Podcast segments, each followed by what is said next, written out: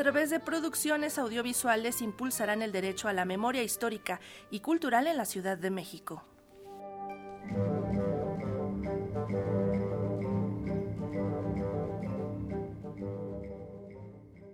Garantizar a los habitantes de la Ciudad de México el derecho al libre acceso a la información histórica y cultural es el espíritu que anima el convenio signado este miércoles por el Fideicomiso de Promoción y Desarrollo del Cine Mexicano, Procine, Capital veintiuno y la Coordinación de Memoria Histórica y Cultural de México de la Oficina de la Presidencia. En el acto celebrado en la Biblioteca Lerdo de Tejada, la secretaria de Cultura capitalina Vanessa Bohorquez, quien fungió como testigo de honor, señaló que el acuerdo servirá como herramienta para que los ciudadanos ciudadanos decidan sobre su propia memoria histórica, algo que en el pasado les fue negado. Se censuraba cualquier cosa que pudiera cuestionar a quienes nos gobernaban y se censuraba no de una manera discreta, se sacaba por completo de la información que se le daba. De tal suerte que nosotros crecimos con aquello muy sesgado, muy controlado de lo que nos decían que era nuestra historia. Y lo que se está firmando hoy es una oportunidad única de crear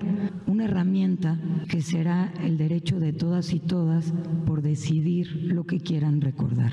Es que sigamos luchando todos los días desde nuestra trinchera por tener una memoria que nos permita cambiar el futuro. De acuerdo con Cristian Calónico, titular de Procine, este será el principio de una serie de esfuerzos en torno a diversos archivos audiovisuales que requieren de ser rescatados, digitalizados y catalogados.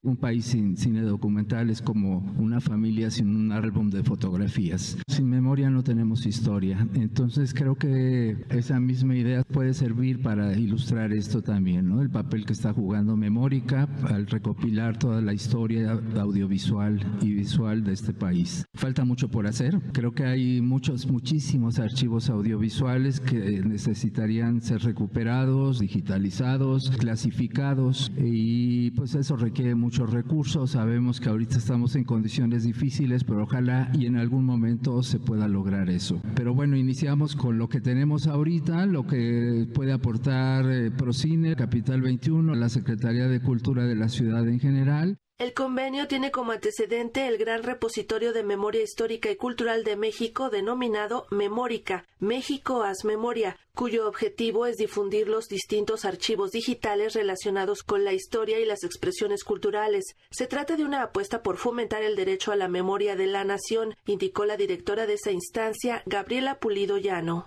Con la firma del convenio de colaboración que hoy suscribimos, hermanamos esfuerzos por la democratización de la cultura y la memoria histórica para todos los mexicanos. En Memórica nos encontramos muy felices de coadyuvar con Capital veintiuno y Procine, ya que en breve estaremos divulgando diversos contenidos culturales que serán de utilidad para el alumno, el investigador, el docente o para cualquier curioso ávido de nuevas experiencias. Hoy hacemos posible un gran reto que estriba en que estas fuentes visuales, como contenidos televisivos con enfoques plásticos, desde lo cinematográfico, puedan ponerse a dialogar con otras fuentes primarias en la plataforma Memórica. Con la colaboración que inicia fomentamos el derecho a la memoria de la nación. Como resultado del convenio se transmitirán las series televisivas Nuestras Conquistas, La batalla por Tenochtitlan, Independientes y La Subversiva Memoria, lo cual significa poner en la pantalla chica una historia diferente de la que se ha difundido anteriormente desde el oficialismo, apuntó el director del Sistema Público de Radiodifusión de la Ciudad de México, Capital veintiuno, Alonso Millán Cepeda.